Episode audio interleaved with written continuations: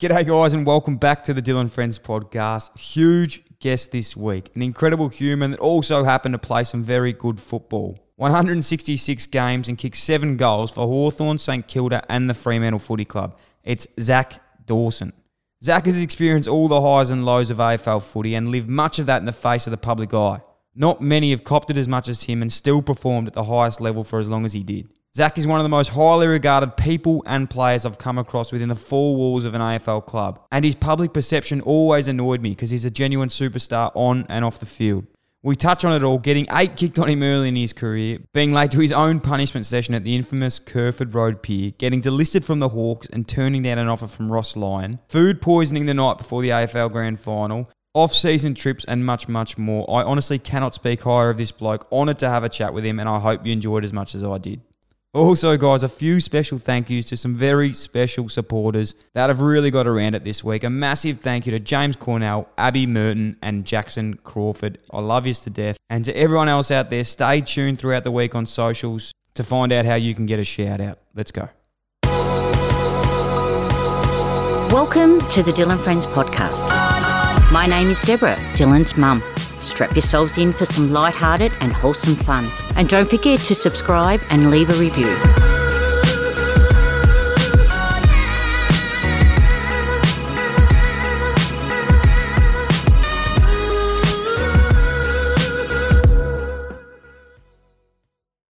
Zach Dawson, welcome to the Dylan Friends podcast, my friend. Long time in the making.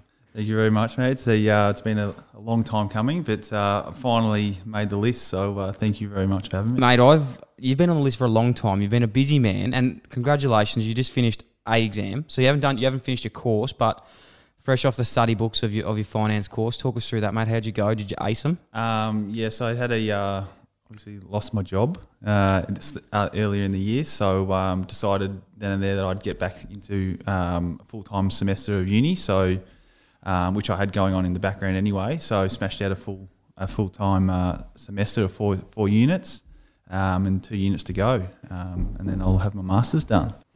Well done. It's pretty- congratulations. pretty special, but- that's fantastic. Um, yeah, it's, it's hard work, especially um, with the pressures of footy and trying to, you know, especially when you come into the system, you're trying to make a mark. And you, Yeah. To, di- to dictate a lot of time into that and not into footy, it's a big commitment because you, you think when you come in, you've got to give everything into Yeah. footy. Um, but I was pretty good at school anyway, so I just wanted to kind of make sure I was ticking it over. And I, and one thing I was I, ne- I was never comfortable thinking I was going to be a 300 gamer. So Yeah. like I, I I knew it was a part time life, you know. So um, I had to plan a little bit for the future. Yeah, bloody uh, well, mate. It's funny you say that because I can totally relate to that in the aspect of never being comfortable. But the only thing was you were comfortable because you you know you played 166 games, Mm-hmm. three clubs, and before you were saying as well you which we'll touch on all throughout the show, but not many people get delisted and then go on to play 100 games. Yeah. So you were one of 10. is it? Yeah. Well, I, I think yeah, top 15. I think that have uh, most games ever after being delisted, but. Um, yeah, don't fact check that, but uh, Th- I'm pretty that's- sure something like that. that's a cool Um, fact.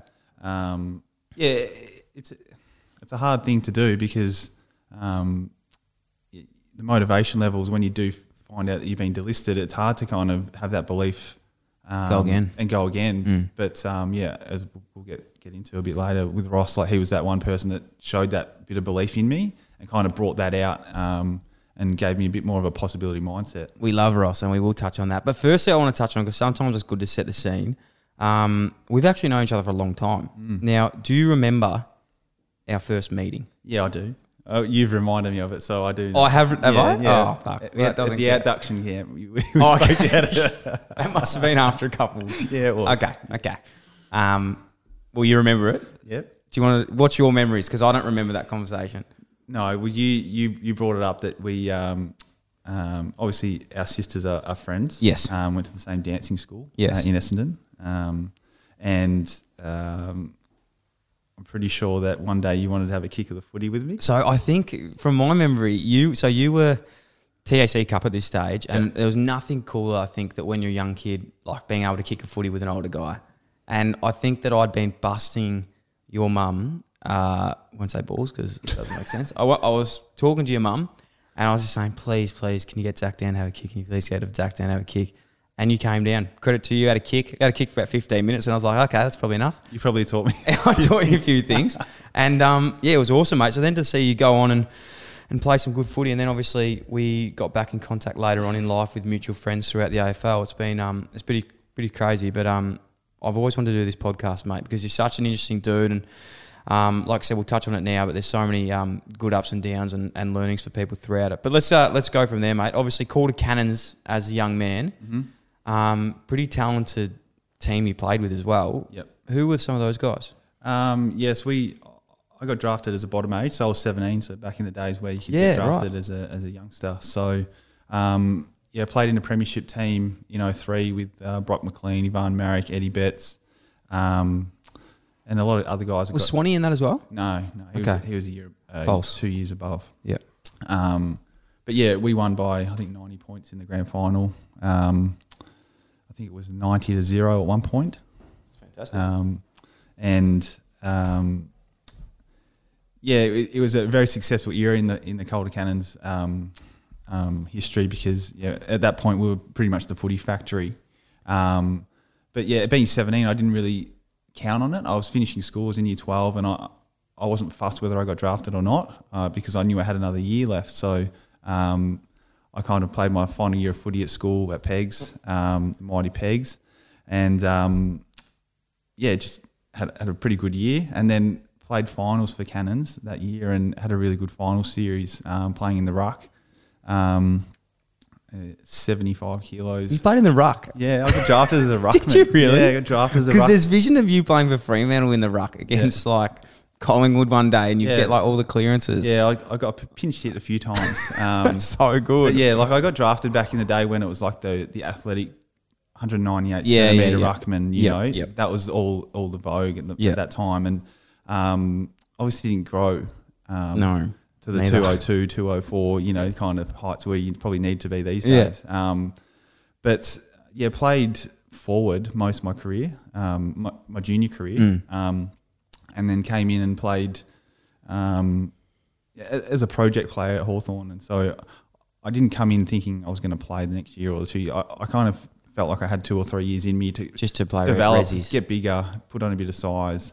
Um, I was pretty aggressive. I was pretty um, physical for someone that was so scrawny and skinny. Um, so I, I think they just thought if they could put a bit of size on me, I might be might be something. Um, and so I spent a fair bit of time playing twos twos. The twos twos. Yeah, I won the best and fairest in the twos twos. The for- twos. So wait a second. So this is So a the scoop. resis resi. This is a scoop because we love the twos twos on this show. There's nothing better than playing twos twos. You're Nothing saying that better. you're a pioneer I and was playing kicking off the Jew at Box Hill. at se- what 10 a.m. It We would have been saw you? 10 a.m. Arrive at 8 a.m. Up forward, kicking bags. Um, In the twos in the twos. twos twos, and won the goal kicking BNF in the first in my first year. How many blokes at that time were playing twos twos with you? Um, a handful, maybe. So there was actually it wasn't. a- It yeah. wasn't, yeah, because I think at that time they had a cap on how many you could play in the actual senior team. Ah, okay. And so there was probably one or two a week, you know, Playing in the twos twos. mostly In the, roo- thirds. mostly the rookies. Yeah, that's so good. And um, so I'd, I'd be out of there. I wouldn't even watch the seniors and just duck off home. Straight you know, home. straight Yeah. home, home by two. You know? mate. There's oh jeez, and we've talked about it a lot on this podcast, but we've got some players here that love the love the twos twos.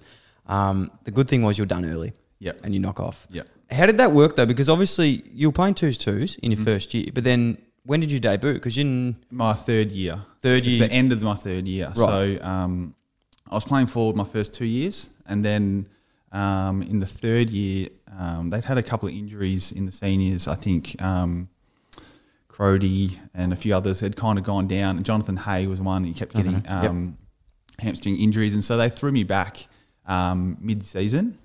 Um, just to have a crack at, you know, see if I could play Mm. in the back line. And um, my first game, they, I've gone out playing the North Melbourne twos in the in the in the twos, not the Oh. twos twos. Oh, in the playing on big senior twos. on the senior twos, Yeah. playing on big Sav in my first game at full back. So I've gone at eighty kilos playing on big Sav rocker.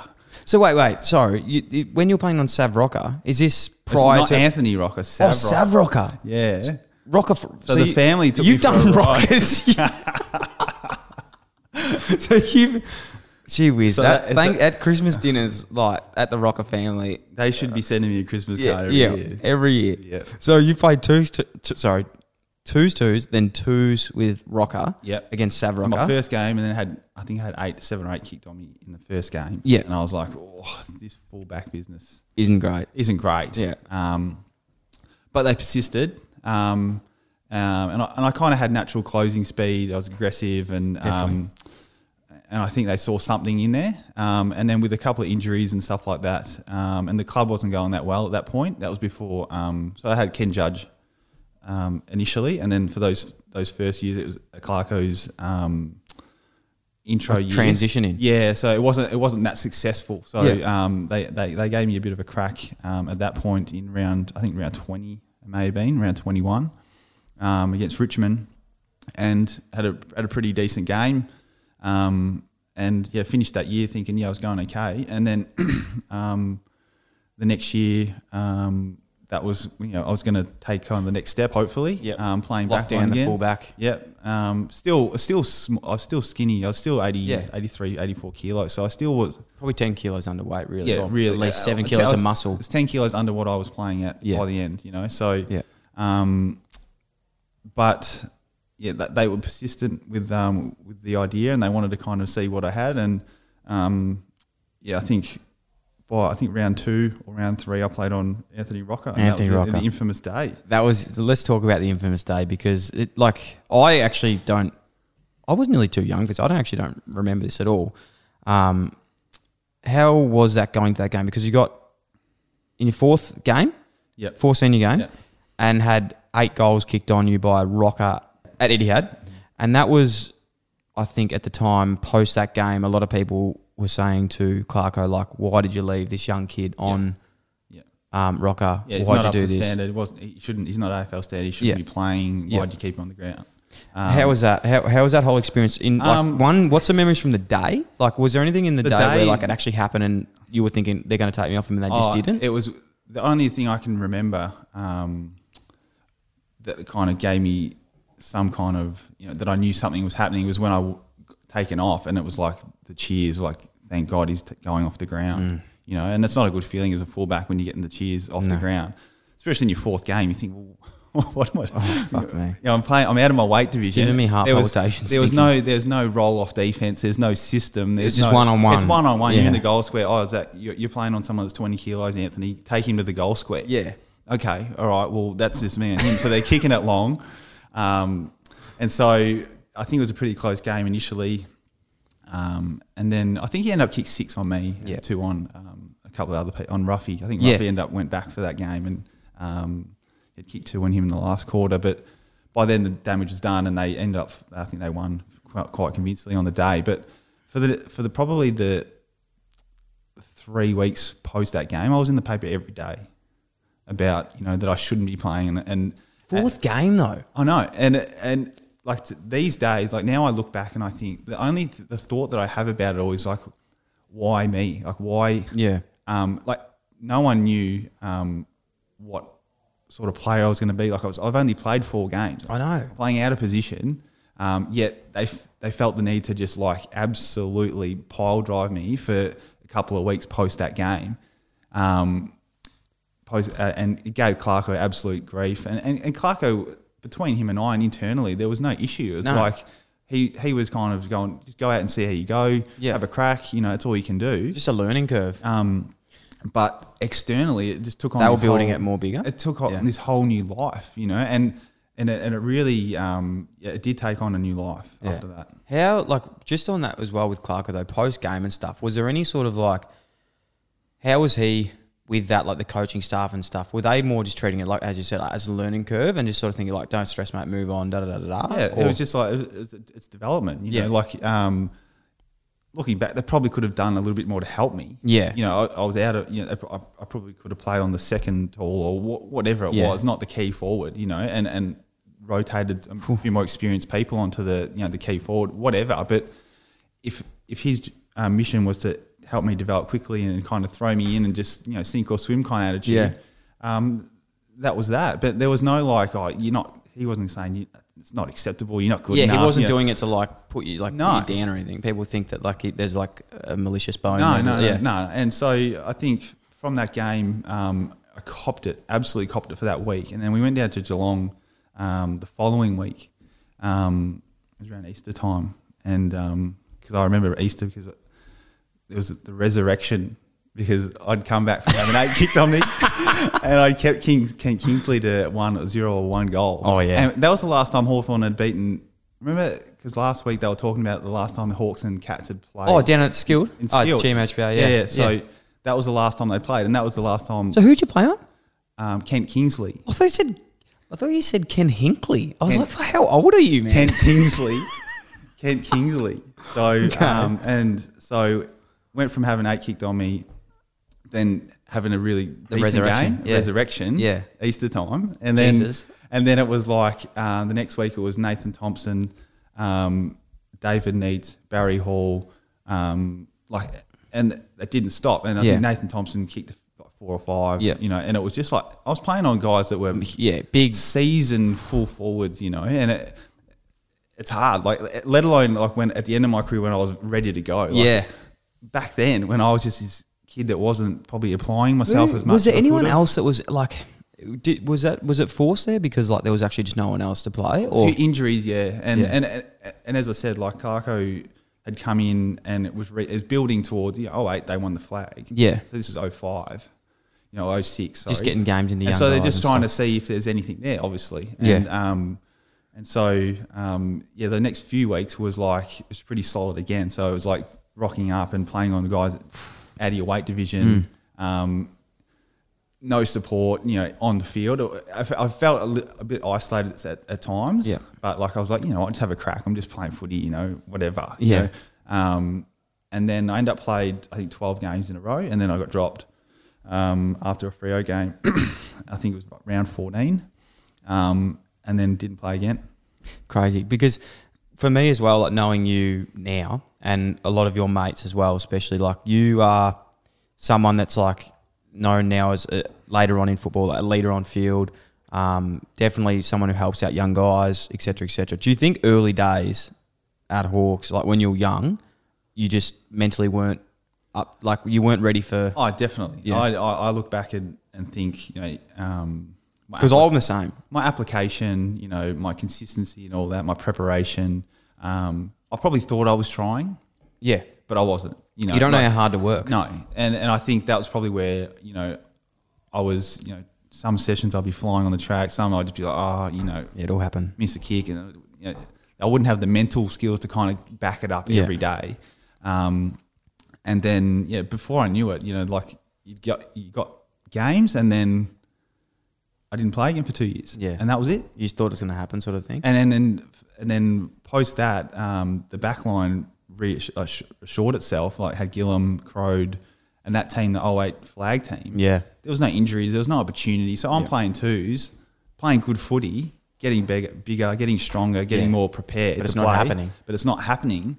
Yet I'm still living with that, like every the crowd at every VFL game, the players going out to nightclubs, walking down the street, like supermarkets, everywhere I go, getting heckled because of that one moment. fucked You know, and it's just what, like what- yeah what what like talking about that like now just like the nightclub scene because i think this is something that like a lot of players a lot of like general public don't understand how much of a toll can that take on players normally let alone when something significant happens because like Mm. i never had something really significant happen but i know that like i'd cop shit when you're out you always have people passing by saying shit to you and you're just like fuck me like what like what have i done to you know Yeah, yeah, and, and they don't know you. Um, and and back then, I, I probably took it to heart a little bit. I was like, you know, why me, poor me, you know. Mm. Now I look at it completely different. I feel sorry for people that do it now. I Yeah. feel like, what's going on in your life yeah that you have to resort to doing that to me? Well, it happened to me a week ago. Bloke came up to me in the street and pretended to take a hanger on me. Like, it doesn't stop. But these people, like, it, it's just relentless. But I now look at them and, and I feel sad for them. Yeah. I don't feel like, oh, you, you know, you're an idiot. I don't give them anything. I don't respond. But it's like um, people feel the need to do that and think that it's, you know, gonna funny. affect it yeah It doesn't affect me, but I feel like the thing that did affect all the media stuff was my family yeah you know, and that and then that affected me Yeah. because I get down when my family's down, not because it's aff- affecting me personally. Like I feel you know bad that people are calling me names, and it doesn't affect me. But I could tell that my parents are Well, they feel worried that, about yeah, me. they They were worry, so yeah. worried about me. My sisters and um, and that's the the worrying part. And that's the bit, the, the bit that can tip you over that something might happen in a nightclub. You might be with your sister, you know, and They, you say something in front of them. and and then and then you react, and then I'm in trouble. Mm. And it's been happening for five, six, ten years, and it, I have one moment, weak moment, and then I'm the one getting in trouble. Um, but that's obviously what those people are looking for at that time. Um, yeah, like there's, i I had a time when um, I was out in uh, Fitzroy Street, and was out with uh, sc- a couple of schoolmates, um, and I ended up was out the front. Um, sitting on the curb where the taxis arrive, and someone, some random guy, walked up behind me, fly kicked me to the side of the head, knocked me out, knocked out my front teeth, knocked me unconscious. Is this when you're playing footy? yeah, that Hawthorn Fractured my cheekbone, ran off, jumped into a car, and drove off. So like What happened with that? nothing. Well, don't know who it was. Never found out who it was. Fucking hell. Um, did that like did the club find out? yeah, I rocked up the training. And I couldn't. I couldn't see out my, my right eye. Did that make it any like Uh, yeah, it did. it did. Because Ricky Dyson got hit the same night um, at the beach hotel. Um, but don't know whether it was the same person or not, but got King hit like uh, up the road. Um, and I was lucky that when I rocked up to training on Monday, I was like, oh, I'm going to cop it because I had no front teeth. Like I hit the road that hard that I knocked my front teeth out. And I'm like, oh, the boys are going to give it to me. Um, and I rocked at the training, and Danny Jacobs had been glassed on the Saturday night, and he had this like massive scar down the side of his head. So it ti- took a bit, bit of the bit of gloss like- off. yeah, that you, you've got I to- just you've got kind no of blended teeth. in. Yeah. Um, so but d- do you reckon that that assault was footy related? yeah, like like hun- hundred percent, hundred percent, hundred percent. holy, that is actually fucking scary. Yeah, and so that's what I mean. Like, and you know, I could chase it up and get police to you know whatever, but What's it going to do? what's it going to do? You know, but um, some people just take things too far. They think that you know, I don't know. Yeah, no, mate. I've never really understood it to be honest, because you know I- I'm I'm completely the other the other way. Yeah. Um, like I'm more of a lover and I'm more of a you know helping other people that un- you know um, need help. So um, yeah, never really understood that part. No, definitely. And I think like the, one of the biggest reasons I wanted to get you on the show was because of that exact reason. Like I think from the outside perspective of of what that's shown there and to what the actual person you are, you are actually one of the, the greatest dudes I've met in footy. And I'm not just saying that because on the show, but there's a lot of good people I met in footy. But for you and I, you know, we probably hadn't chatted for ten years, but I remember I still remember to the day I came up to to see you in Freo and you treated me like you know I'd seen you yesterday and it's a testament to yourself, mate. And uh, it, and it honestly is. And I think that this show is about you know chatting to people and actually getting to know them as the person and not the player. And that's the biggest thing that always pissed me off in footy was people getting judged on performance and not on um, on on what they were, which is hard to know, but it is now. But anyway, we'll get to the point because this there is a quirky side to you. Yeah. And I want to say very quirky side. There's a few things we're not going to touch on, um, but one of them is this gives me anxiety thinking about this. But one day early at Hawthorn, you said you might not have been ready for, for AFL footy at this stage. You might not have been switched on, but there's a punishment session where Yeah. you've so you've done something and there's I been a was like, punishment no. session the next day. So I was late. to what? I was late to a training session. Yeah. so what happened was we we trained at Glenferrie, Hawthorn. Yes. I lived in Keilor. It's a big trip. Big trip. Traffic. I I need sleep, you know. So I'm the time the you know I'm an hour and a half drive. I'll give myself hour forty, you know. Oh, that's see, never do that. You've got to give yourself a half an hour each way. I don't do it anymore. Okay. So I end up chock a block traffic, um, all the way down the Calder. Nightmare. Rock up to the um, the training field out in um, near Yarrabend golf Yeah. course. We're doing going for a run, and as I pulled in the car park, there goes the group off into They're the off. distance. Oh. And I'm like, oh no, what am I going to do? So I get out the car, and they're like, no, just get back in the car.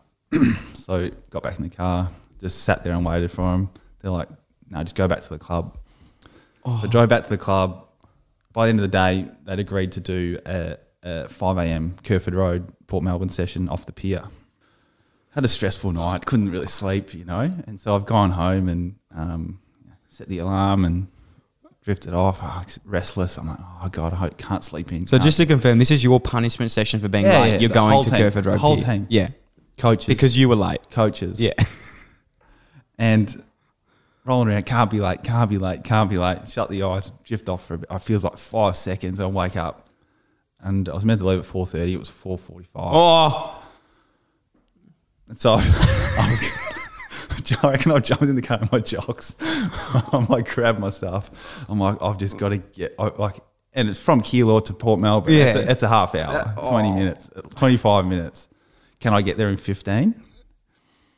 So anyway, it took me 25 and I got there at 10 past five oh and, fucking hell. and the whole group's standing there and I've just fanged around the corner. I'm like, oh, no, what am I going to do? And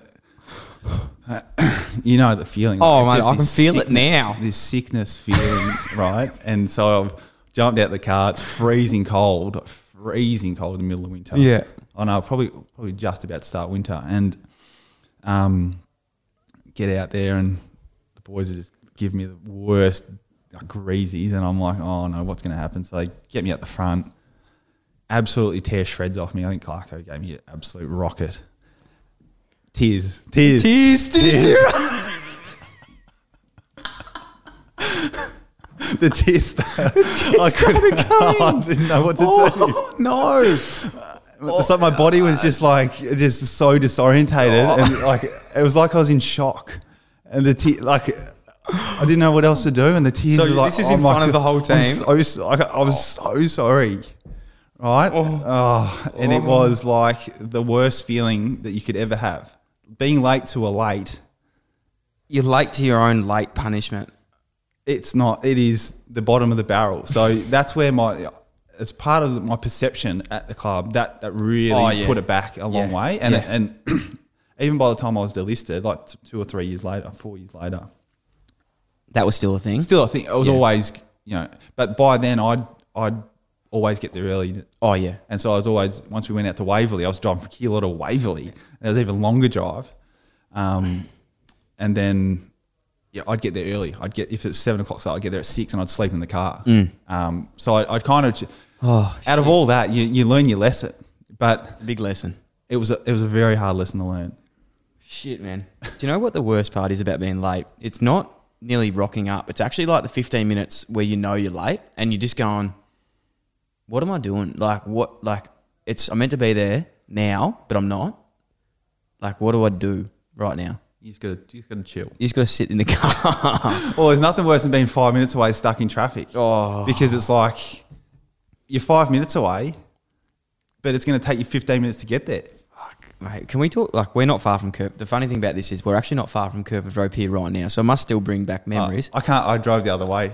it, I, I understand that because we I've told these you know a story a little bit, but at Carlton we when we lost we'd go to Kerford Road Pier for about four weeks in a row, and the same thing every week. There would be someone late. We'd have to come back the next day, jump off that pier. I don't think people know how cold that water is in the middle of June, July, Shocking. August. Takes your breath away.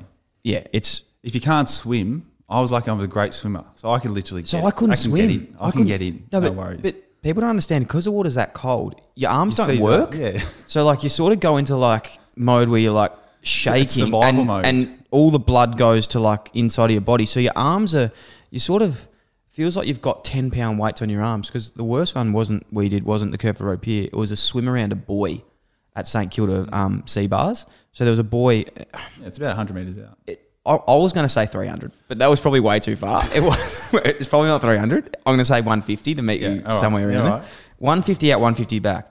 Now, I, I'm not a confident swimmer in a pool. I actually couldn't swim 50 meters in a row for a while until I kept practicing, but it's genuinely scary. Hmm. Genuinely scary. Anyway, let's get over that because I don't want to. Um... Today's episode is brought to you by CoinSpot. CoinSpot is the easiest place to buy Bitcoin and over 150 other digital currencies on the internet.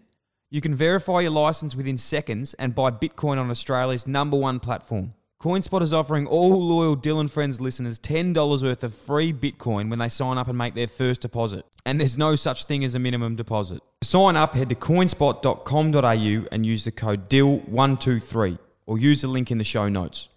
Now let's get back to it. As you said, you finished up at the Hawks. Um, do you remember the conversation, the listed conversation? Was it a meeting? Um, yeah, I remember. I remember the room sitting at Waverley. They had a, um, a room looking over the um, over the ground. I remember. I, I knew it was coming. Mm. That's the thing. Like I hadn't played for two years. I I really probably hadn't um, worked hard enough to really shift things back into my favour, like Hmm. in terms of um, consistency and all that sort of stuff. Um, I probably thought that just getting it done on the full field in the twos was going to get me a game, but it was probably more than that. I probably needed to really be a bit more professional, be a bit more you Yeah. know consistent off the field. Um, so I kind of I, I- I'd read the play, so I knew it was coming, but it's still hard. It's still a hard conversation. Um, so hard. But do you think that? but I was I was I was happy. Yeah. I was more. I, uh, I was still Anthony Rocker. This and, and Yeah. and my my confidence, my self esteem, it was gone. Yeah. it was shot, and I was like, I, I don't want to do this anymore. I want to actually go back to uni. I'm smart. I can do something positive, and I can actually be good at something. Mm. Yeah. and feel good about myself. I don't need this crap. Mm-hmm. Yeah, and that was where my head was at. Yeah. So I was walking into the meeting like, yes, I, I can't believe it's happening. My whole dream that I want to play footy and it's all coming to an end, but I don't want to feel like that anymore. I can, yeah, definitely relate to that. You I know? can definitely relate to that. And then with that though, like you're saying, you finished, you didn't, want- you were sort of happy to finish and ready to go because you didn't want to feel like that. What changed? Like how did that? Change? Mm. Nothing changed. Well, I I remember I got a phone call from from Ross. We love Ross. We love Rossi. Yeah. Ross the boss. Um, so how did you know Ross though? I didn't, didn't know. it. So one day this mystic phone call comes. So to us, it's this Ross, phone call, He goes, it's phone Ross call Lyon. from uh, Marab, and I'm like, oh, is that s- debt collector or Yeah. something?" yeah. So and I pick the phone up, and he's like having a ch- having a chat. How you going? How's things? And I said, oh, not great, man. I'm I'm kind of I'm done. This is post dead list, obviously. Post, post enlistment, yeah. And so, um, conversation cut it short. I just said, mate, I'm, I'm done with footy. I, Yeah. I'm not interested in playing footy. I want to focus on being happy and positive, and I want to I want to shift in a new direction. I'm, I don't have it in me anymore. I've lost Yeah. all my kind of confidence and my self belief in my own ability. And That's all that hard to sort of stuff. say to a coach that's offering having a chat with you from another team. And he's like, "Are you sure?" And I'm like, "Yeah, I'm I'm done." So I hung the phone up. Not doing it. Sorry, Ross. And Well, then uh, Ross doesn't take no for an answer. It wasn't. hard- Yeah, he didn't really want to. Say, he was like, "Are you sure?" And I was like, "I said I'm. d- I can't. I'm done. Yeah. Um, mentally done. Um, physically, I, I knew I still had it in me physically, but I Yeah. just mentally, I didn't want to do it anymore. So, um, left at that. Um, enrolled back at uni, ready to go full time. I was like, going to smash this out. Week later, he called me back, and he's like, um, "I've been having to think about things." He goes, "I, th- I reckon you made that decision a bit." You know, quickly over the phone. Um, have you had a chance to speak to your family about it? I said, no, I haven't. I said, I'm you know, not really.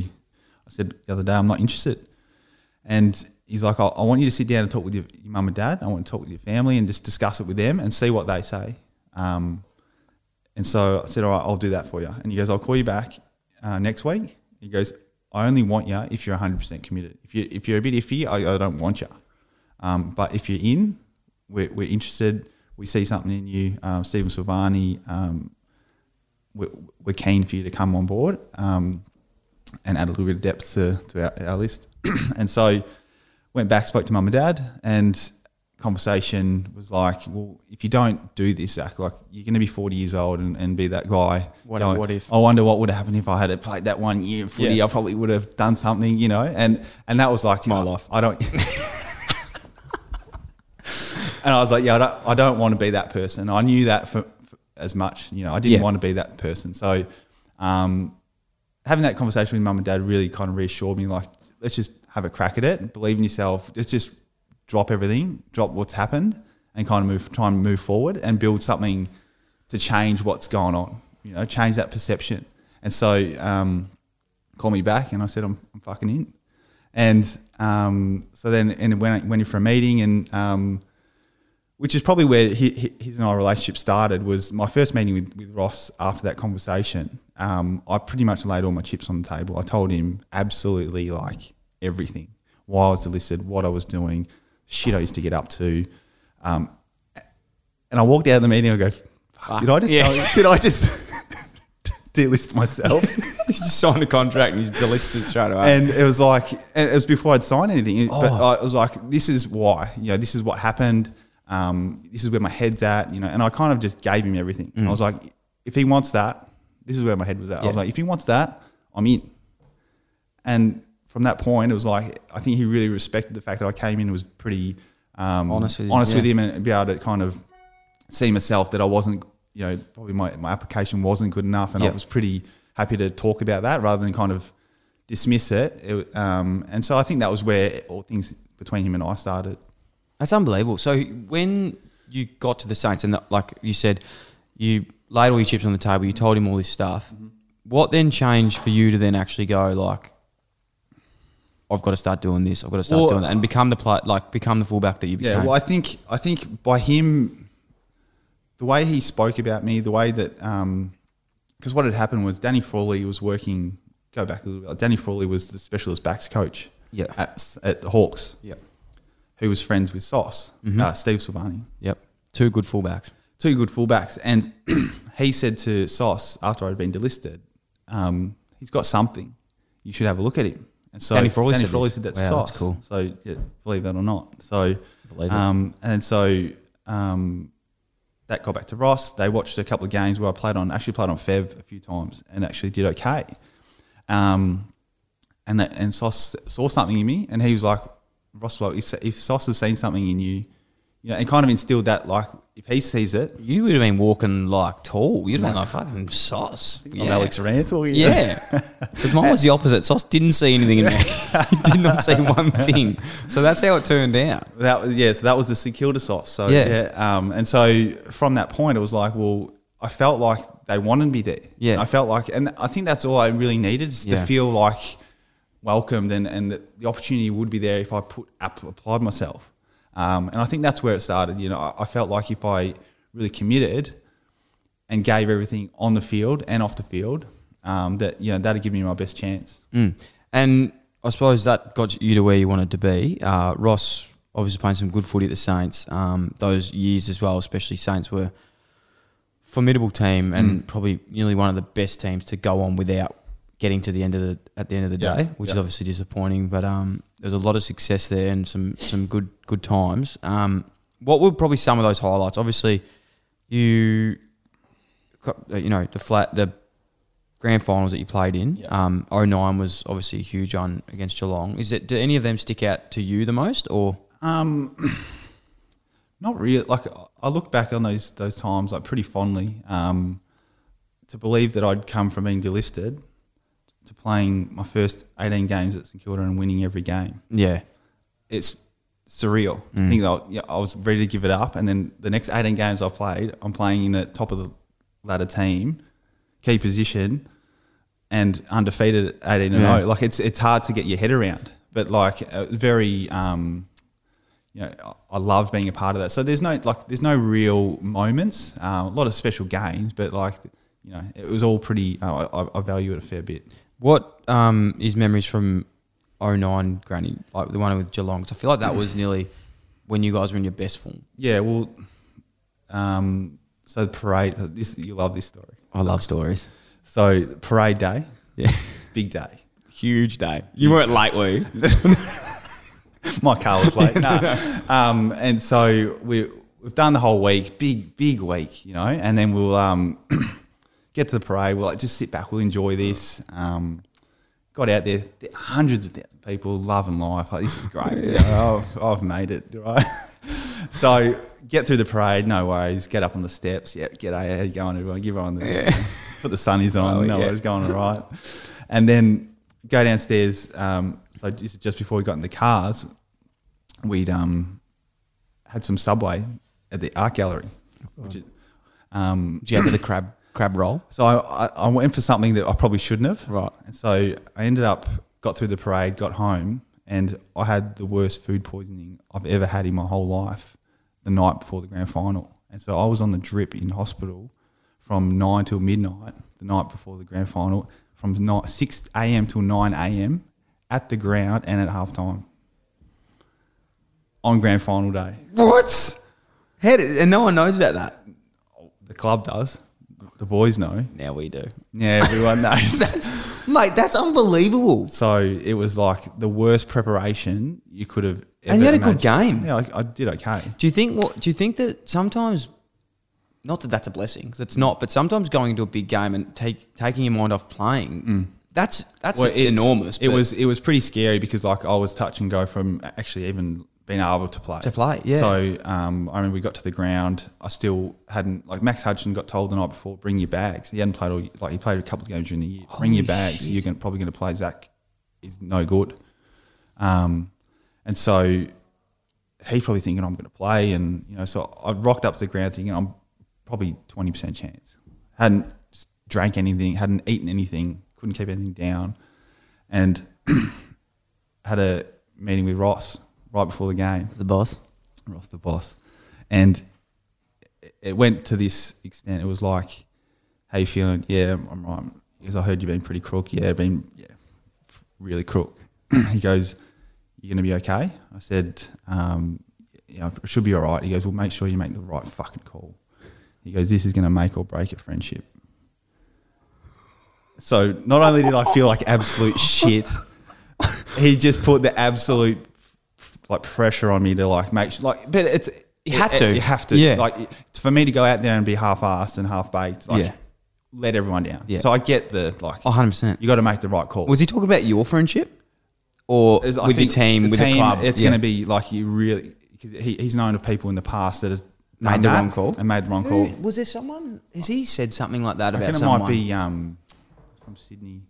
Um, I can't remember Yeah, I, I can't remember either. But there's something that I know may what you have mean. played, May have played, and they shouldn't have. and they probably shouldn't have played. And so I think he, he brought up whoever that was. I can't Yeah. remember who it was. Um, and so anyway, we had a warm up pre game where you- the grand final day you can't go out and do the normal warm up. You got to warm up downstairs, and you get like five minute block where you can go out in the ground. And Yeah. so I did a fitness test out in the ground. Went out and did some sp- some strides and whatever. Hundred thousand people there. I walked out and I'm like, This is adrenaline crazy. kicked Yeah, in. I'm yeah. like, I can do this. Like, psyched myself up. Got through all the strides. Went back down. I said, I'm in. And That's huge. and so, yeah, w- How'd you feel in the game? I fe- I fe- Were you fine? I think I was okay Yeah. in the game. Like, um, I probably wasn't great after two nights on the piss after because I hadn't drank all and eaten the day before the game. I hadn't uh, after the game, and then it was like straight like.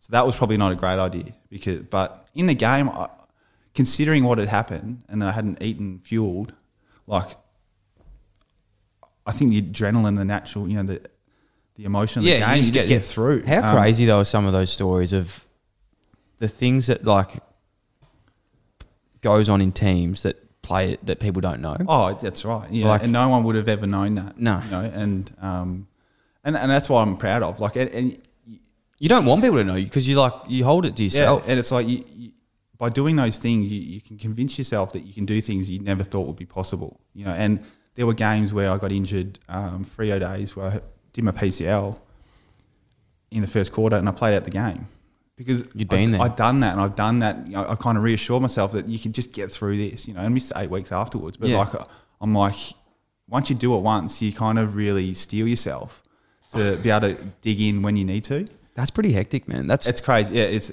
to think back. Like it, it's the worst prep you could, you could ever hope. You want to enjoy the moment, and I Yeah. was just like, you know, throwing up blood and you know, both ends. It was no good. was there ever like because I know that a lot of those coaches back in those days were big on sort of like, like not late calls, but like they'd always get people to warm up. Like Tommy always tells me that he was so close to paying in the Frio granny, which I actually think is true. Mm. Um, is there any other sort of guys that were sort of on the edge that day that Not that I know of. Or I wouldn't have known that day because Yeah. I, I couldn't think of anything else except. But sometimes the players don't even know because there's- Oh. no, no, and they would have kept it. You know, besides the emergencies and who who could have potentially played. Yeah. I think Ross and the team would have tried to keep it away from everyone. 'cause You don't Bakes- want that my, getting t- into my people's housemates heads. would have, like Bakes and um, Jack would have known. Yeah, Um, but other than that, um, but it was it's hardcore. Like at the club on the drip the night before in the morning, like it, no good. that's scary. Yeah. crazy. But great day. Besides from the ending, you know, yeah, Like w- imagine that if it could have. Because I know that like for a fact, and it's not my story to tell, so I won't. But I'll get these guys on one day. Like, you know, regardless of what happened, the reason I wanted the Giants to win the flag last Mm-hmm. year was because I knew what was going on behind the doors. Like I knew how cooked some of these boys were Mm-hmm. and the risks that they took going into that game. Like obviously Lockie Whitfield's one that's Mm-hmm. um, you know, well documented of what he did, but there was you know, he was sort of taking the limelight for like Yeah. four or five other guys. Yeah. Um, which, you know, one day if they're ready to tell that it'll come out. But it's pretty crazy, like you said, like I would have never have known that. Yeah, Um, and it was the moment in the game with the toe poke and everything. Like I was the person that came off Mooney, spoiled the ball onto Scarlett's foot. You know, like I had the chance to like from what had happened that night before in the morning. I had a chance to like change the, game forever. the game forever, and like inches, a game of inches, you know, and it hits his foot and bounces straight over my head. But like that's what I mean. Like you put yourself in that situation for that moment, um, but. y- y- No, there's no regrets from No, you those can't. days. Like regress. we, you learn from it. we we rocked up both like, 09, 10. We rocked up. We we played our hearts out. You know, the, the replay we were we were battered and we, we weren't. But like the, the draw and the, the the 09 granny, we were we were awesome. You know, Mm. and that's why we've we've got such a strong bond and connection still. Because Yeah. we know we we laid it all out there. We weren't good enough on the day, um, but um, y- y- we, we put it all out there. as we talk about those years, there's obviously in good teams, there's obviously good times as well because teams that win can have fun off the Mm. field. You, you know, when you're losing every week, it's not you can't really go out and have fun. Um, 2010 footy trip, Yep. you go to Texas. Yep. You have some good times there with the boys. Um, now you've self-proclaimed the nickname Cupid because you've single-handedly you, you were telling me off air that you've set up Rui with his now wife. 09. This is after Oh the nine, Geelong granny. Mm. Yep. So this is after the John Granny. After you've had gastro, yep. food poisoning, Straight to Vegas. straight to Vegas. and you've just set up Rui with his new wife. Tell us that Yeah. story. Yeah, because the way you, I- I'm going to be interested to see if you tell it the way you told me. Yeah, well, it was. Um, I was in some really fine form. Yeah. Um, I I left nothing In the tank. in the tank every day. Good. I was one of those guys. you know. I might finish the day at four p.m. Yep. and sleep during the night. Yep. But I was leaving it all out there every day. Yep. Yep. Good. Um, I'm there for a few days. Like, let's just make it the most of it. Yep. We were there for eight days. oh, it's a big That's trip. a big trip. Like a big, big trip. 16 blokes, eight days.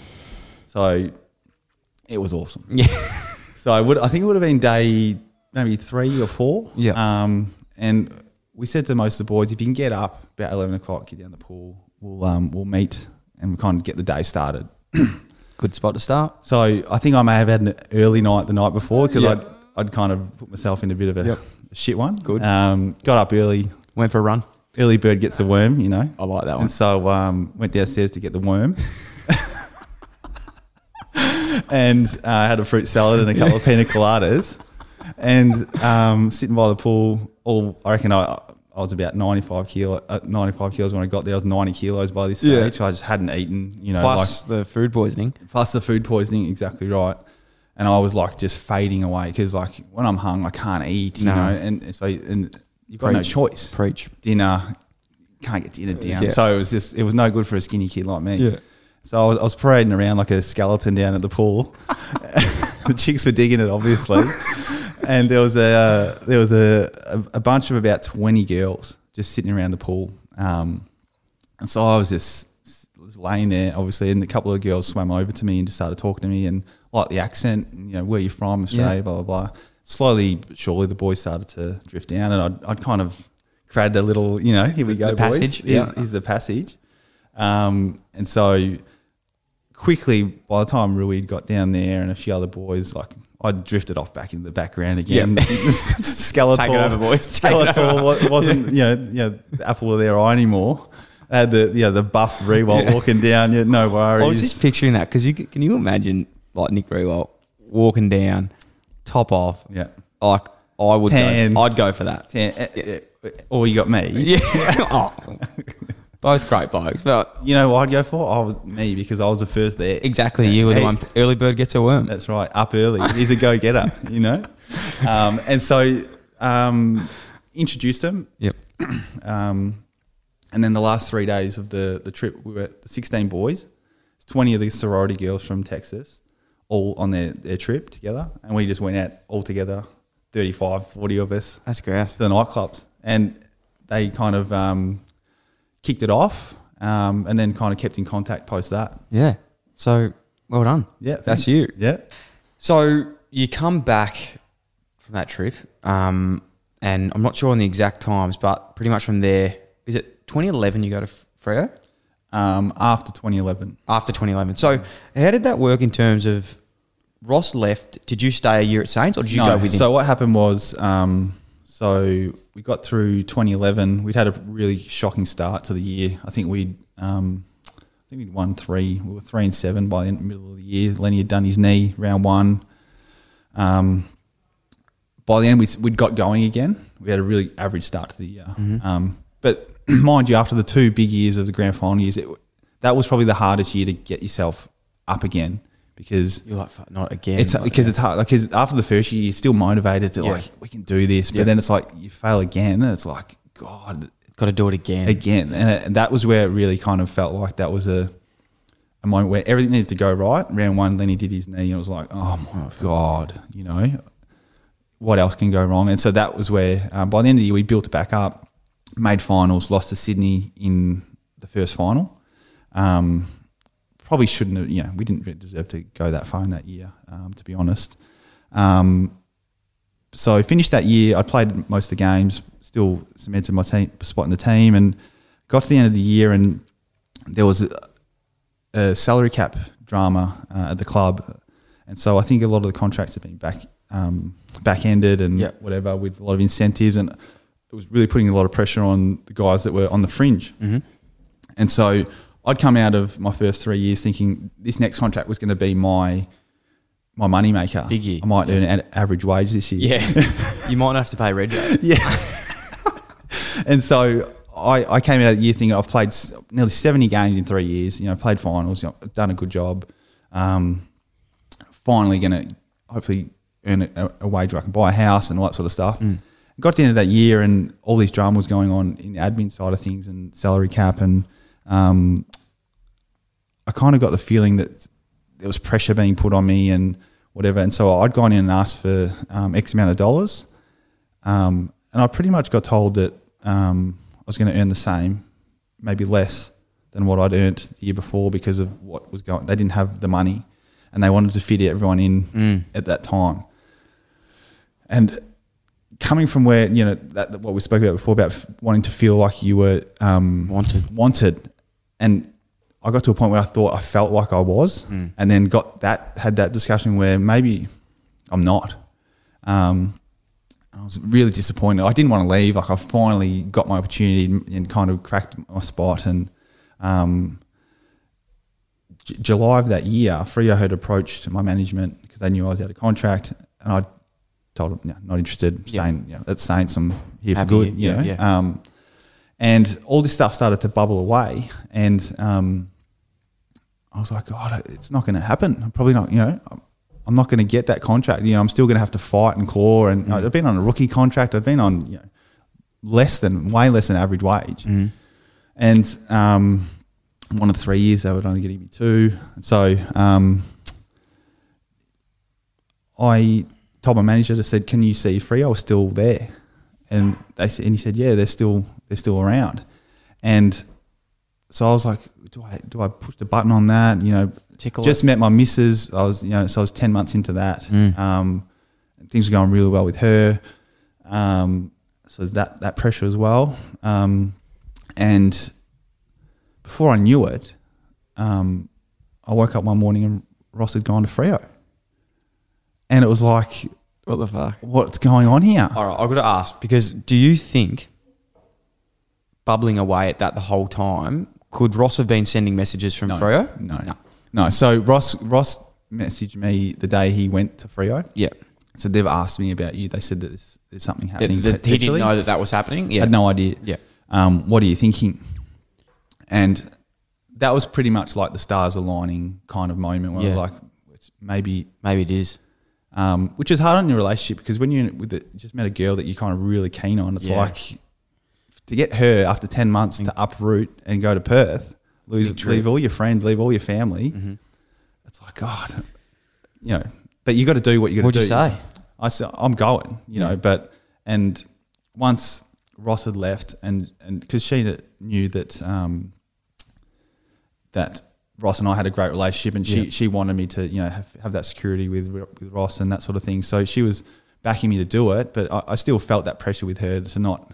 Um, I didn't want her to leave her family and friends. It's, it's a big thing. you know. Big trip. Um, and so, um, yeah, pressed the button and said, heave ho. That's huge. Yeah. It's a big trip, man. What was?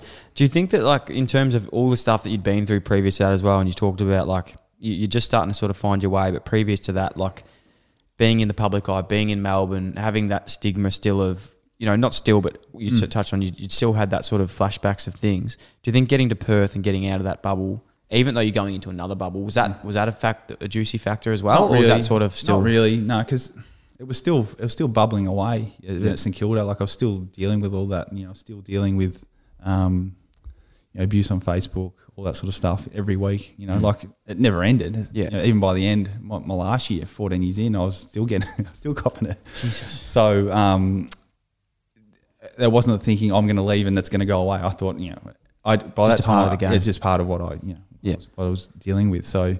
Um, yeah, it wasn't part of the decision. Um, a story I did forget to touch on. I don't know if this was where this was at. It's hard to, to keep track, but talking about the um the hate stuff, there was obviously public um stuff, but there was also stuff from commentators and media personalities. And Robert Walls was one that made some public comments about you.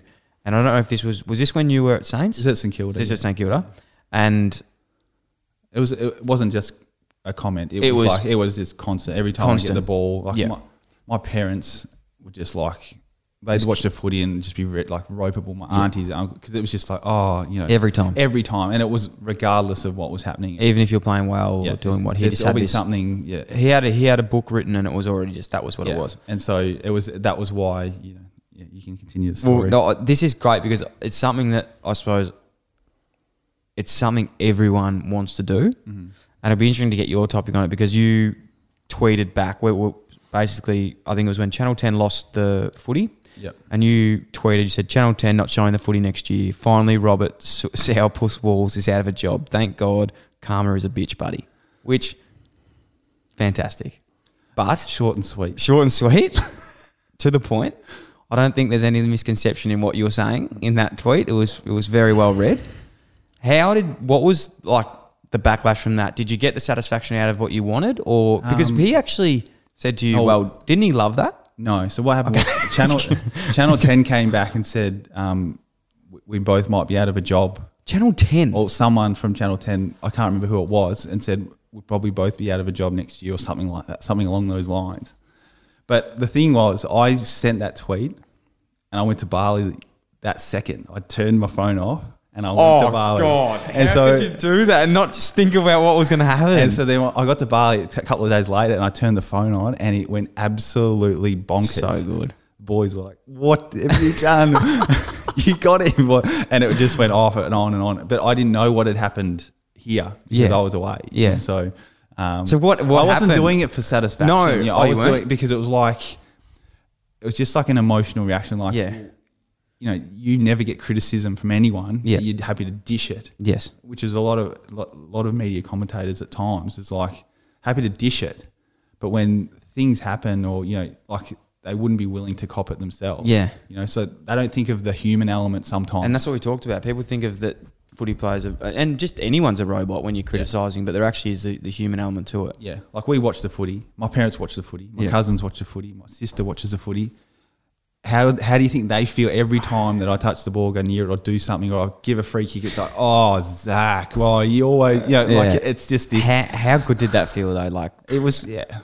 When I knew that there was a bit of bite back, I was like, yeah. So what happened with the bite back? Was it just did he? You ever hear anything back from him, or was No, it more no. just It was it was Channel Ten? yeah. It was just yeah. yeah. I didn't really feel the you know there was a news article I think Yeah. here, but I was gone. I didn't I didn't read it or anything. that's So- great. and and post that, would- did you ever go on? So were you off that after that? Well, the thing was, yeah. p- Once I got to um, to Frio, um, I had to get rid of all my, my social medias and that. I had, I had to get rid of um, Instagram, um, change my name on Facebook, profile photos, because I was getting like um, abusive messages on Facebook talking about my daughter in my profile photos and That's like every week, two or three private messages every week, you know, and talk. Yeah, and I was just like, what? what am I doing? You Yeah. know, what, what what are these people doing? Like, why do they you know, have to spend you know, five five minutes of their life writing that message? Um, so anyway, I I got rid of I, when when I got to Freo, I said to Mickey Barlow, who loves his social media, I said, "How about you run my Twitter for a couple of days and see how you go?"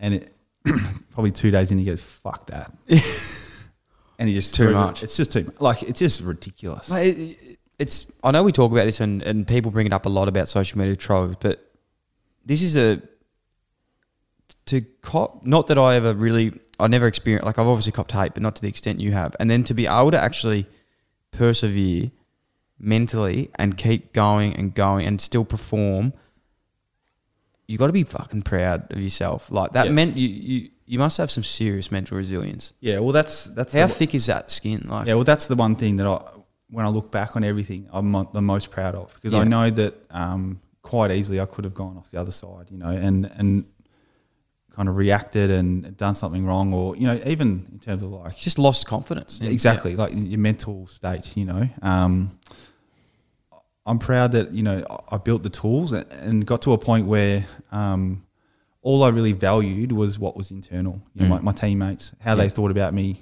Um, every time I played footy, all I wanted to do was be a good teammate. I didn't really care about my own game. I didn't care about stats. I didn't care about having how many kicks and handballs I got. I wanted to make Sam Fisher the best man on the ground. I wanted to make Tommy the best man on the ground. Yeah. You know, like that's all I cared about. I played waffle in my last year. All I wanted to do was get Matty Tabernar to kick four or five and just terrorize his opponent because I got more enjoyment out of that. So that's where like uh, the enjoyment, uh, all the external noise is just became just bullshit. It's unreal, and it probably simplifies things for you a lot Yeah. a, a bit as well. Because if sometimes if guys, you know, they don't get that sort of feedback, they still keep thinking you've got to do extraordinary things Mm. Yeah. to feel satisfaction. Yeah. Um, and it showed, mate, the way you played because obviously, like you said, you were the sort of guy that even just watching anyone that watched footy knew that you were a team player. Mm-hmm. Um, especially at Freo, there was yourself and Alex Silvani. I just love watching watching him play. Mm. You both had that kamikaze style of play, like come forward king. Um, which, if people don't know what come forward is, it's basically like in team defense. And Ross was probably the pioneer of Yeah, come forward and Clarko. defense at Clarko. So there you go. You've got you've had it from two of your you know big I coaches. taught, I taught Ross. You taught Ross. Okay, sorry, sorry about that. On the record, you taught Ross. So come forward king is like playing defense but aggressive in front of your opponent. And if the ball's there, you, you're coming forward to Yeah, it's just about yeah more of a system rather than um, y- you're playing Direct in a opponent. connected way. You know, Yeah. Um, if the ball goes over your teammate's head, you're there to support him in a high ball rather Exactly. than being just. and we'll connected get some overlay footage of this because there are some highlights that I like. There's some massive, massive hits. I think one's on one of them's on a Geelong play. It might be Paul Chapman. to, um, Is it Shannon Byrne? Maybe Stokes. Stokes. Yeah. Okay, so one's on Stokes. That was my first game at Frio. Was it? Yeah. So that set the standard. Yeah. That was a big come forward. Yeah, that was- The, the next one though, which I think that this might be still rattling this bloke, and I think you might have be in this guy's head forever. Is Jack Darling? That was yeah, that was a preseason game. That was a preseason game, mate.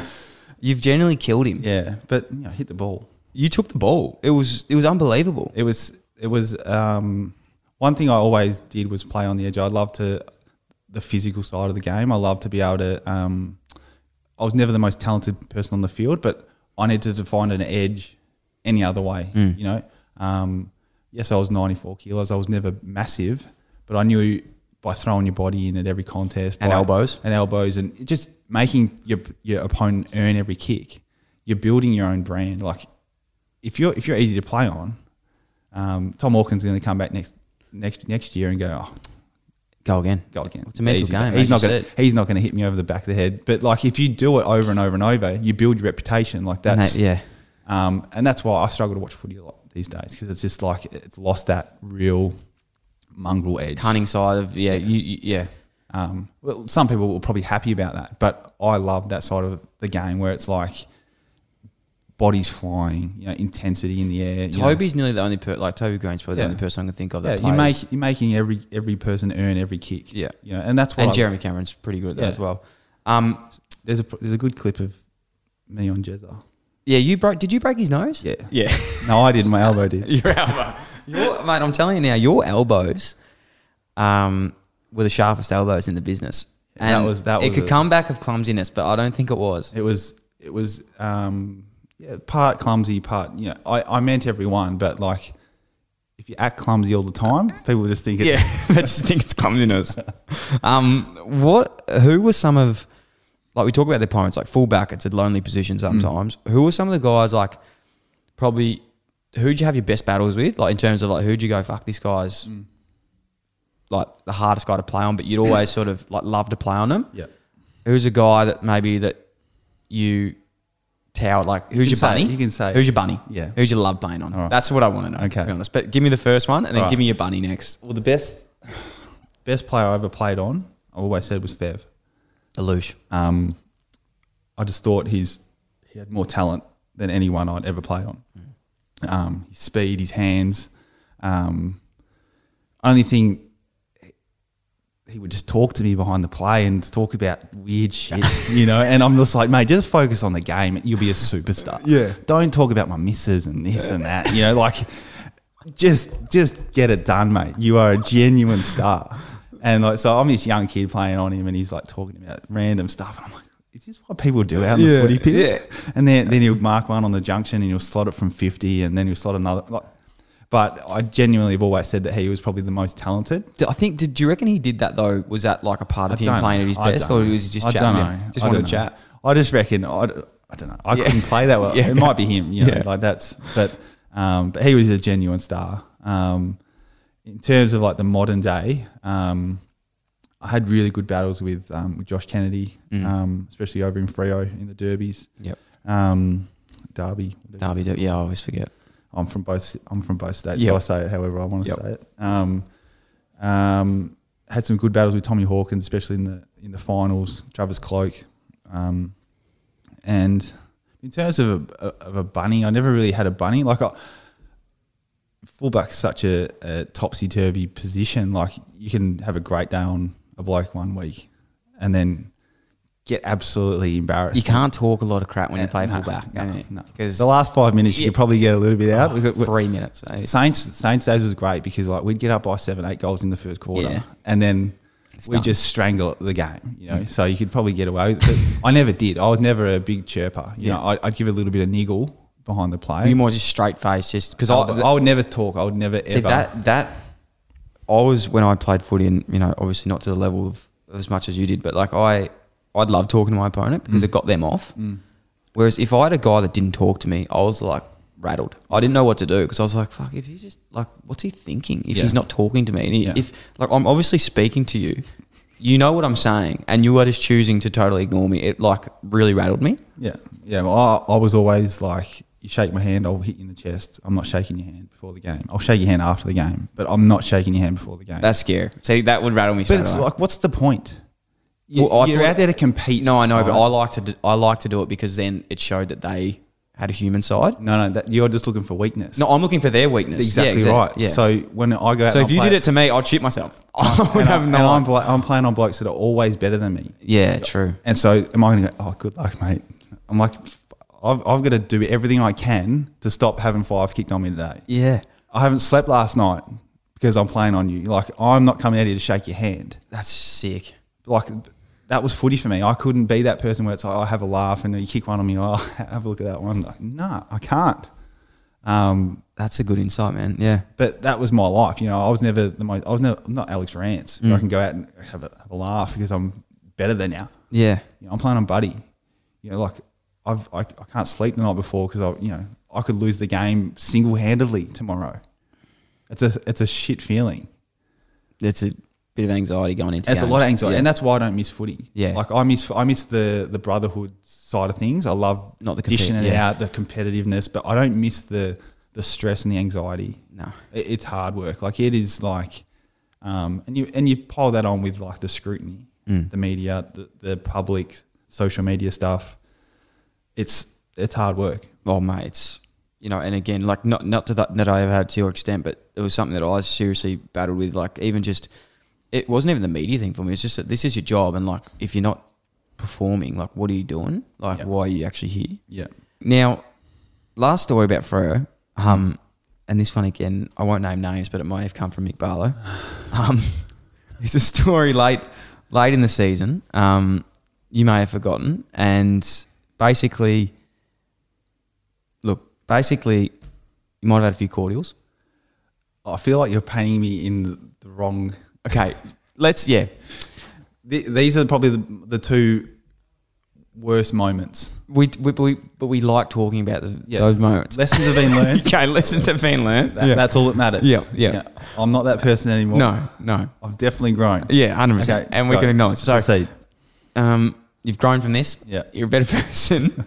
but sometimes you got to let your hair down. Yeah. And um, this night maybe you did, um, with a couple of the boys, and you may have woken up in someone's front garden. Well, not in the front garden, on Okay. the on the curb. On Okay, the, sorry, on on the the, curb. um, what do you call it? Nature Curbside. strip. Nature strip. Yep. Yeah. Um, so Can't comfier there. in a beautiful uh, East Frio um, street, um, the boys had decided we'd, we'd have one last hurrah because we're coming into finals. Yep. Um, the thing was that there was a little bit of grey area whether we were allowed to be drinking on that on this weekend because it, it was our last eight day break, but th- there happened to be some grey area whether you know this was Because eight day breaks for everyone listening, you, you that's when you're allowed to let the hair down. you'd kind of bank that one. So Yeah. you- there's three weeks to go for the year. We're like, oh, we'll get to that one, then we'll stop drinking. Finals. But supposedly there'd been a conversation earlier that you know we had a you know a month off prior to this. So anyway, we'd made a group decision to go out for a couple of sherbets, as you, as we put it before, um, and one turned to two, turned to three, four. You know, big night.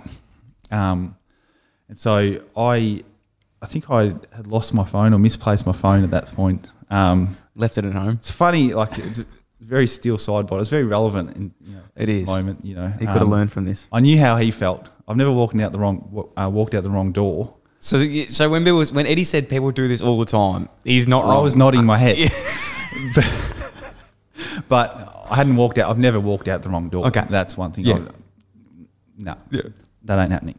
Um, and so um, I'd woken up um, to um, some uh, police officers at my feet saying, "You okay, mate?" Um, I was like, "Yes, I was just having a, a, a rest." All right, move on. Yeah, no worries. So I just sat up for a second, and I'm like, "Oh God, where am I?" And I- still couldn't figure out because I was in a st- I was in a st- I wasn't on a main road, so I was like, this could be anywhere. Yeah. because I'm still not a local. I'm like, oh, this could be anywhere. Um, so what had happened was, I didn't have a phone, so I was like, I've got to try and get a cab. Um, and so I walked. I saw a lady looking out her window, um, and so I was like, tried to wave it down, and I've run into the the front yard. This is like I don't would have been you know, five daylight Yeah. and um, knocked on the door. No one answered. I'm like, "Oh, I saw you in the window. Yeah. Yeah.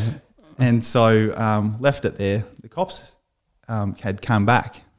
Is everything okay? And I said, Yeah. I said, I was just trying to get the phone, uh, ask the lady for her phone if I could um, make a phone call to get a cab, but I don't have a phone. like, oh, we can give you a ride home. So this was before COVID restrictions.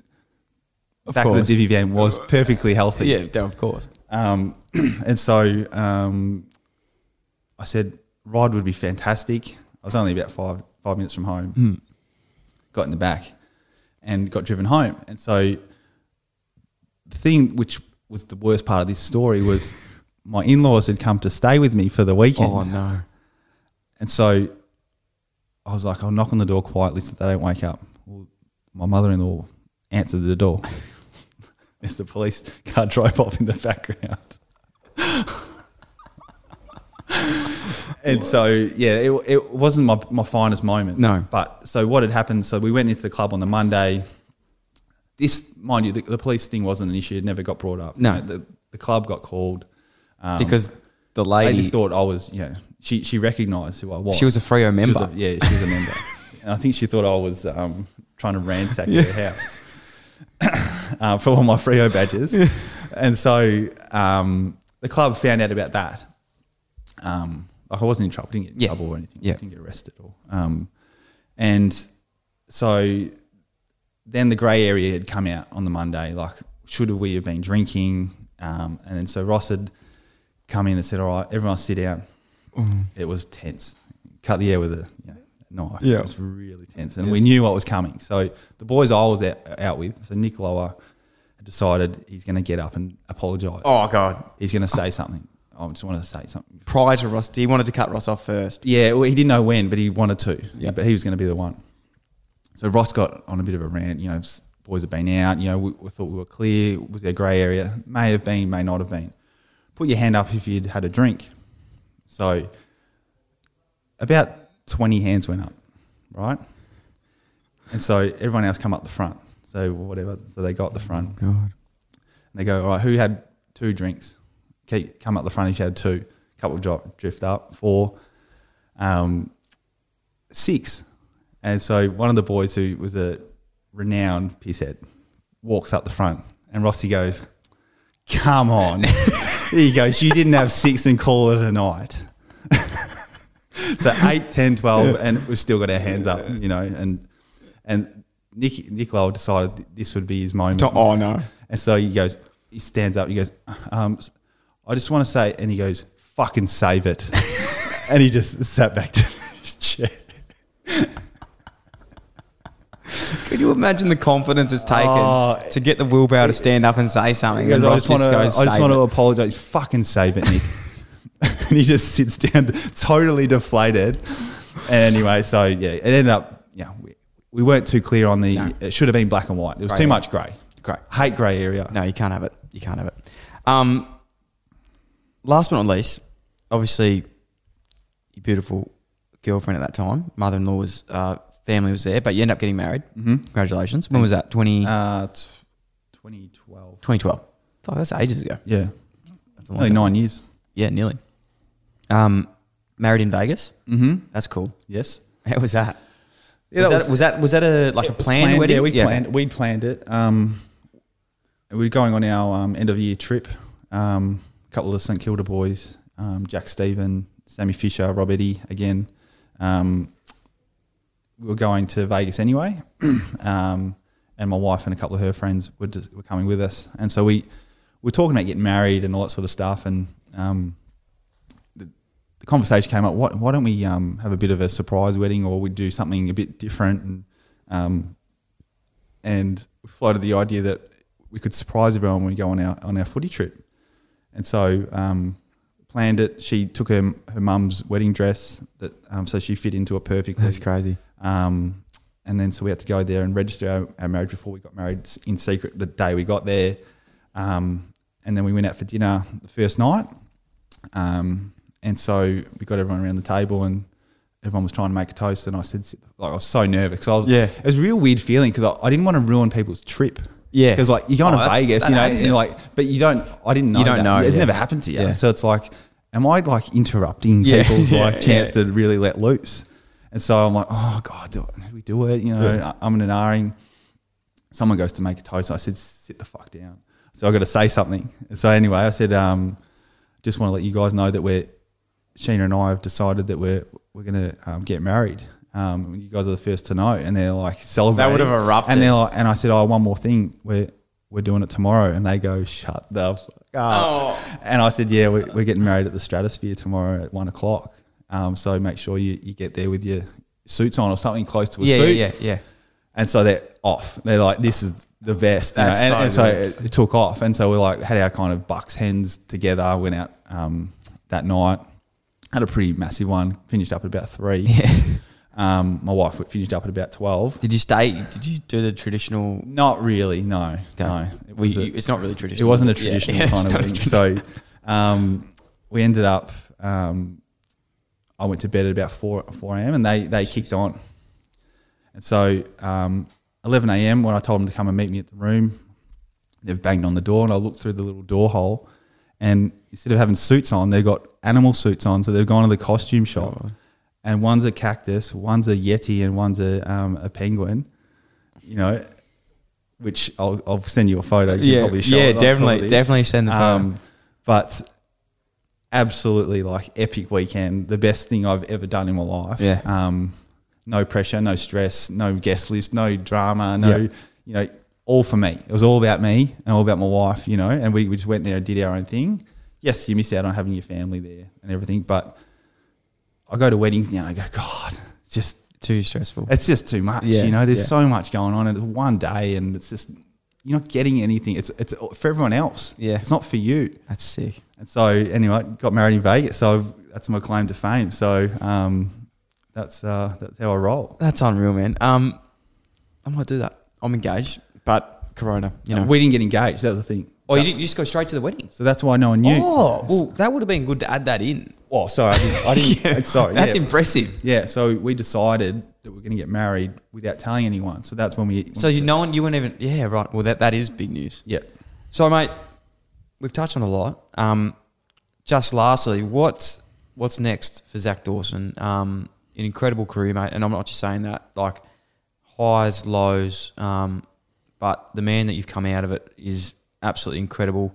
Um, you've had such a, a balanced lifestyle your whole way through, obviously studying, which we touched on earlier, but it's sort of led to your post footy now. Like you can go either way. Like you were doing a little bit of work with Carlton with the Yep. Next Gen Academy. Yep. Um, also about to finish a finance degree. Yep. What do you see your life? Um, you know, obviously you got you, two kids or three, Two now. two yeah. kids. Yep. Um, what do you see life like in the next Um, chapter? yeah, I was really um, coming out of footy. I never expected to go back into footy. I was probably once I finished footy, I was like, oh, I just need a bit of a, a break. So um, I was ready for the next chapter and whatever's to come next, and kind of found my way back into footy. Um, yeah, through Carlton uh, at the start of last year, Mm. um, and took to it to duck to water. So um, really loved, especially the NGA stuff. I really loved that side of footy. Um, loved the admin side, um, which is probably where I see my future. I'd love to be able to um, pursue that long term. Um, so when you say admin side, I- like I'd list like- management, gen- sort yeah, of list stuff? management, general Yeah. manager of footy. Like Yeah. I love, I'd love to be able to get to that one point. Yeah. that- in one point in time. So um, how you get there's never a, a kind of direct line to getting to that role. Yeah. So um, you look at Simon Lloyd at Geelong. He's been through coaching, s- club psych. Mm. You know, like, he's been through such a you can't you can't just pick a one way Yeah, and do it. yeah. So. Um, but long term, that's where I'd love to get to, and I Mm. think by doing my finance, having a finance background as well as a footy background, um, 15 years in footy, and then having my, my finance and my, my commerce background, I'm hoping that that can keep my options open at least Definitely. in footy. So um, that's that's the aim. Um, who knows? Um, but as I said, um, I'm trying to keep my options open, and, and I think that um, yeah, through all the experiences, uh, these were probably some of the low lights. But No, um, these are the highlights. um, depends how you look at it. But like all these things have really kind of helped me, um, you know, um, prepare myself that you know I can get through a lot of a lot of crap. Um, and, and going into the working world, you understand like you can deal with feedback, you can deal with criticism, you can you can bounce back, you can. And, and losing my job this year um, through all the COVID situation. Um, I, I attacked that straight away. I was like, I'm going straight back to uni, go Yeah. full time, smash out a full full time semester, um, just because that's just how I, I'm now. Kind of naturally, it's been ingrained in me from you know the habits that I built throughout my footy career. So um, yeah, whatever. Ha- I don't know. Yeah, but I, I'm kind of feel like I'm prepared for whatever happens. Yep, I love just that last bit that you said about what footy's taught you, and I know we've touched on it a lot, but um, not that you know I've had a, a one tenth of your career and your experience, but I feel that and mirrored to what your thoughts are, like how much those experiences have set you up for what's next, and if anyone can be set up for what's next, uh, it's you because you've fucking done it all, mate. Like the, as I said earlier, and I don't know how much better to say this, but like the person you are, and like from going through some of those things that you did go through early days, like it, it just speaks like absolute wonders of your character. And I'm so excited for people to hear this and to listen to your story because it's it's honestly one of the best stories I've heard, and I couldn't be prouder to call you a mate. Thank you for coming on the show, and um, you're always welcome. Appreciate it, brother. Thank you very much. Thank you. Thanks for listening to the Dylan Friends podcast. The show is produced by Dylan Buckley and Luca Ganano. Richard Stansbury looks after the audio and editing. Samuel Kenny Creative is responsible for branding and graphic design. And the show is recorded at 3AW Studios, Collins Street, Melbourne. If you would like to contact my son, head to dylanfriends.com or look me up in the white pages and I'll pass it on.